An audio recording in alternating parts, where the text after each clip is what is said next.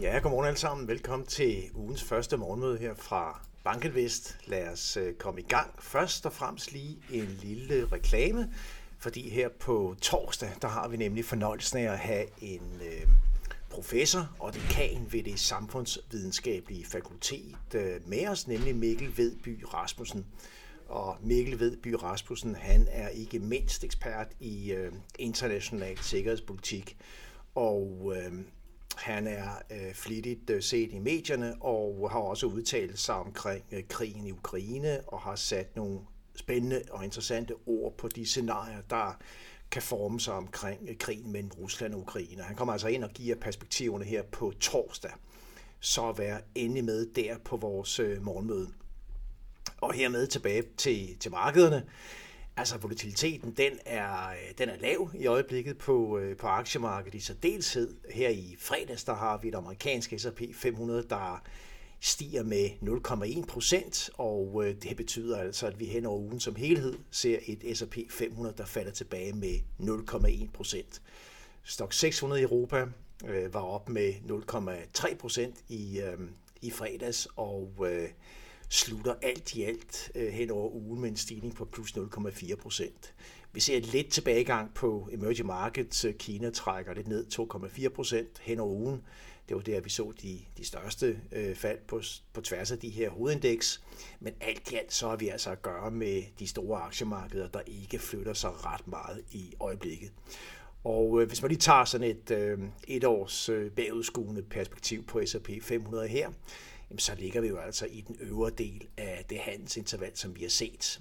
Vi var jo nede og, og være presset godt ned i, øh, i midten af marts måned på grund af det, vi kan kalde for minibankkrisen, og er så steget en, en syv, skot og vel 7 procent øh, siden da, og ligger her på 4.140 knappen op i, øh, i øjeblikket. Det er tydeligt at se, at vi har at gøre med et marked, som er stagneret lidt, og, og leder efter efter ny øh, inspiration til, øh, til enten øh, nye stigninger eller også øh, kursfald. Og øh, der hælder vi jo altså som bekendt lidt mere til det første, nemlig at der stadigvæk er øh, en overvægt af argumenter for, at øh, aktiekurserne kan tække lidt op herfra. Men det er altså ikke overraskende, at vi ser et marked, der stagnerer lidt efter de stigninger, som, som vi har været vidne til.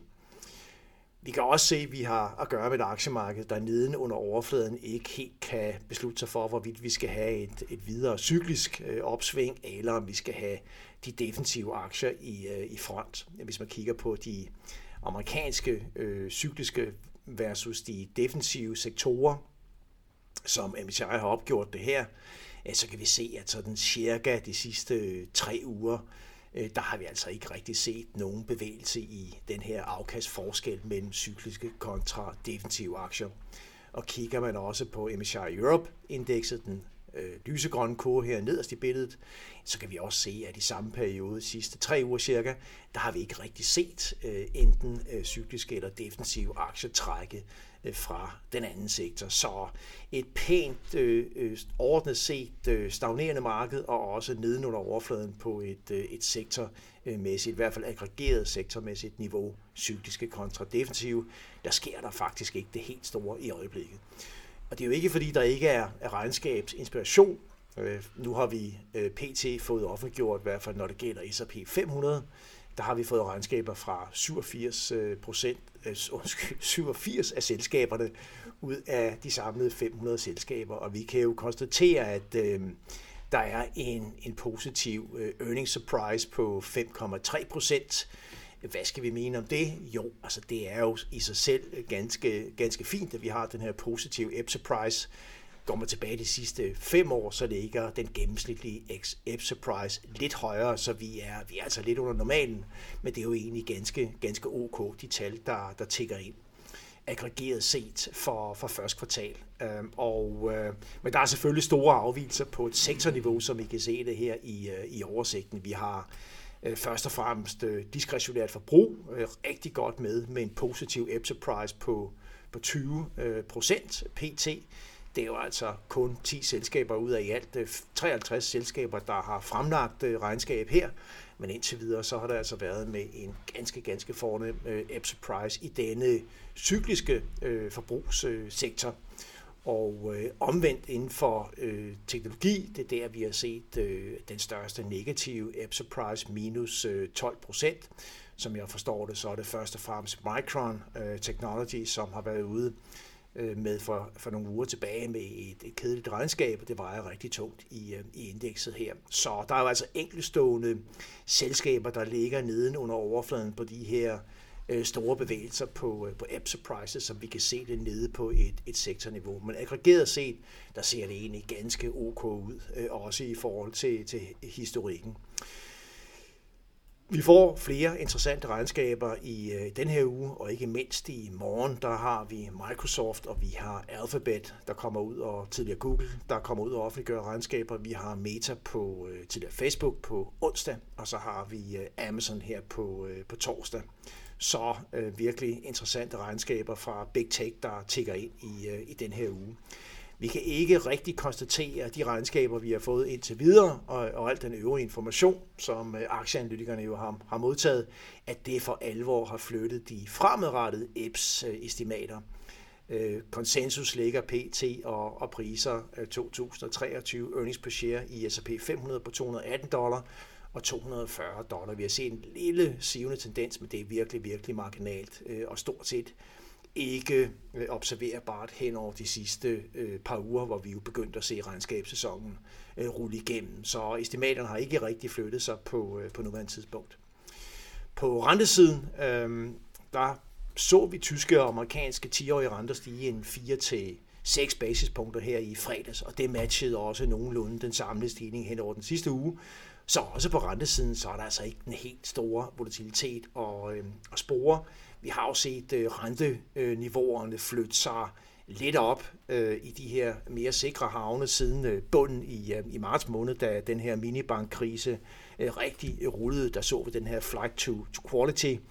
Vi var nede omkring 2,25 procent på en 10-årig tysk stat. Nu ligger vi op omkring en, en 2,5 procent. Så altså et, et lille løft i, i renterne siden da, i takt med at pengene er søgt tilbage i, i, i lidt mere risikobetonede aktiver. Vi ser også, hvordan at forventningerne til både Feds og ECB's øh, rentebaner, jamen de, øh, de kører lidt op i, øh, igen. Vi har altså vel at mærke nogle rigtig spændende ja, milepæl foran os. Vi får netop her på fredag offentliggjort de første CPI-tal ud af nogle store eurozone-lande. Det er Tyskland og Frankrig blandt andet, der kommer med CPI-tal her på fredag. Og vi har også det amerikanske PCE-tal af det her inflationsmål, som, som Fed har det med at, at bruge først og fremmest at referere til og prognostisere på. Og de her inflationstal, de fører altså op til de centralbankmøder, der så er i næste uge. Vi har nemlig øh, dels øh, Fed-mødet øh, tirsdag, øh, onsdag i næste uge kommer udmeldingen fra, fra Fed 3. i 3. maj. Og så har vi torsdag ECB-mødet, og øh, det, der ligger priset ind i øjeblikket, når vi kigger på, på markedets øh, prisning af, af centralbankerne her, det er, at øh, Fed vil sætte renten op en sidste gang med en, en kvart procent på det kommende møde. Men så vil vi faktisk ligge lidt lavere på den korte rente, når vi når frem til, til slutningen af 2023 i forhold til, hvor vi ligger på nuværende tidspunkt. Vi ligger mellem 4 kvart og 5 procent i rentekorridoren og markedpriser 4,58 procent øh, ultimo 2023. Så altså vi er meget, meget tæt på den sidste renteforholdelse fra, fra Fed øh, ifølge markedsprisninger. Det er vi bestemt bestemt øh, enige om, og øh, fra, ja, fra min stol, så er der egentlig ikke nogen grund til, at, at Fed skulle sætte renten øh, yderligere i vejret. Vi begynder at se øh, mere overbevisende tegn på et, et faldende inflationspres, og hvorfor ikke læne sig lidt tilbage og se, hvorledes øh, det sidste års kraftige renteforholdelser gradvist får sin effekt i øh, økonomien. Man har altså markedpriser omkring kvart procent. Og når det gælder ECB, øh, så er der forventninger, der ligger vi 3% senest på ECB's toneangivende rentesats, og der ligger markedet og priser faktisk hele 75 basispunkter ind i, i efteråret på en top der. Og så lidt lavere ultimo, så vi ligger 3,66 på den korte rente. Det er der markedet priser den korte rente lige nu. Altså plus 75 basispunkter fra, fra ECB. Jamen, det er jo muligt, hvis ikke at øh, kerneinflationspresset det begynder at falde øh, tydeligt i de kommende måneder. Det er det, vi selv regner med. Og derfor mener jeg også som udgangspunkt, at, at plus 75 basispunkter herfra på ECB, det er i hvert fald øh, rigeligt priset ind. Og odds er måske nok, at vi kommer til at se en, en lavere øh, rentestigning end det, der er priset ind i markedet i øjeblikket. Men altså, vi har også en, en rimelig stor tillid til, at inflationspresset øh, begynder at aftage ganske sygeligt i løbet af de næste 3 til, til 6 måneder, også på den europæiske side. Vi fik her i fredags øh, rigtig, rigtig interessant øh, PMI-tal øh, ud af en, en række lande. Det er forløbige PMI-tal for april måned. Øh, tager vi bare øh, mere marginale lande her, kan man sige, UK og, og Japan, som er med i det forreste felt til at offentliggøre de her forløbige PMI-prints, så fik vi rigtig stærke tal ud af den Øh, britiske servicesektor, vel at mærke 54,9, som I ser det her, og altså 46,6 på, øh, på industrien, så en servicesektor, der nærmest øh, boomer, og en industri, der, der virkelig er under pres. Vi ser det samme billede overordnet set i Japan, 54,9 på PMI Service, 49,5 tættere på 50, som er break-even-punktet i Japan, med klart forskel på, på servicesektoren og på industrien. Øh, ud af eurozonen meget tydeligt, helt op på 56,6 på PMI for, for servicesektoren, og en industri, der ligger nede på 45,5. Og så et lidt mere øh, divergerende, eller øh, kan man sige, et lidt mere blandet billede fra USA. Der kommer vi også ganske flot ud på PMI Services 53,7, og så ser vi en, en, en, et overraskende pænt print på PMI på industrien, nemlig 50,4. Det står i klar kontrast til de sidste tal, vi fik i særdeleshed for ISM-indekset for industrien. Så, men kigger vi sådan på tværs af kloden, så har vi tydeligvis at gøre med servicesektorer, der har det ganske godt, og industrier, der ligger mere i et stagnerende territorie. Og noget af det, som vi i hvert fald øh, diskuterer meget her i teamet, det er, øh, jamen altså, hvordan, altså, hvad bliver så egentlig, altså hvem kommer til at vinde, øh, når det gælder de fremadrettede vækstperspektiver? Bliver det servicesektoren, der skal tilpasse sig ned i aktivitet til industrien, eller bliver det i virkeligheden industrien, der catcher op til en servicesektor, der ser rigtig stærk aktivitet, og som også indirekte, indirekte vil medføre en højere, en højere efterspørgsel efter en, øh, en række varer. Og altså, the jury is out. Øh, vi ved det ikke, men, men vores, øh, vores tilgang til det økonomiske billede og perspektiverne har nok været lidt, og er mere positivt end det, der generelt ligger i, i konsensus.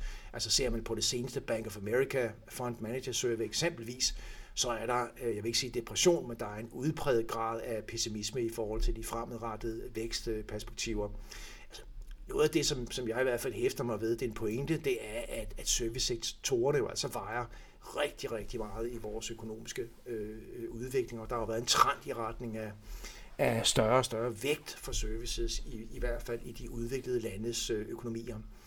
Og tager vi et eksempel her, som er USA, Øh, så ligger øh, servicesektoren, når vi måler på værdiskabelsen i servicesektoren i forhold til den samlede værdiskabelse BNP på en årlig basis, så ligger servicesektoren altså genererer 84 procent af, af BNP. Industrien i USA ligger nede på, på 11 procent. Vi har en byggesektor, der ligger på 4 procent, og et landbrug, der ligger helt nede på omkring øh, 1 procent i USA. Øhm, og, øh, og det er også interessant at, at notere. Så tager vi øh, Danmark eksempelvis, så ligger services øh, lidt lavere. Der, der er vi omkring 75 procent. Øh, der, der vejer landbruget 5 procent i, øh, i Danmark øh, cirka. Øh, og så industri og, og byggeri, der, der udgør forskellen. Og kigger man sådan ned over de her serviceerhverv i USA, sundhedspleje og sociale tjenester er den øh, største.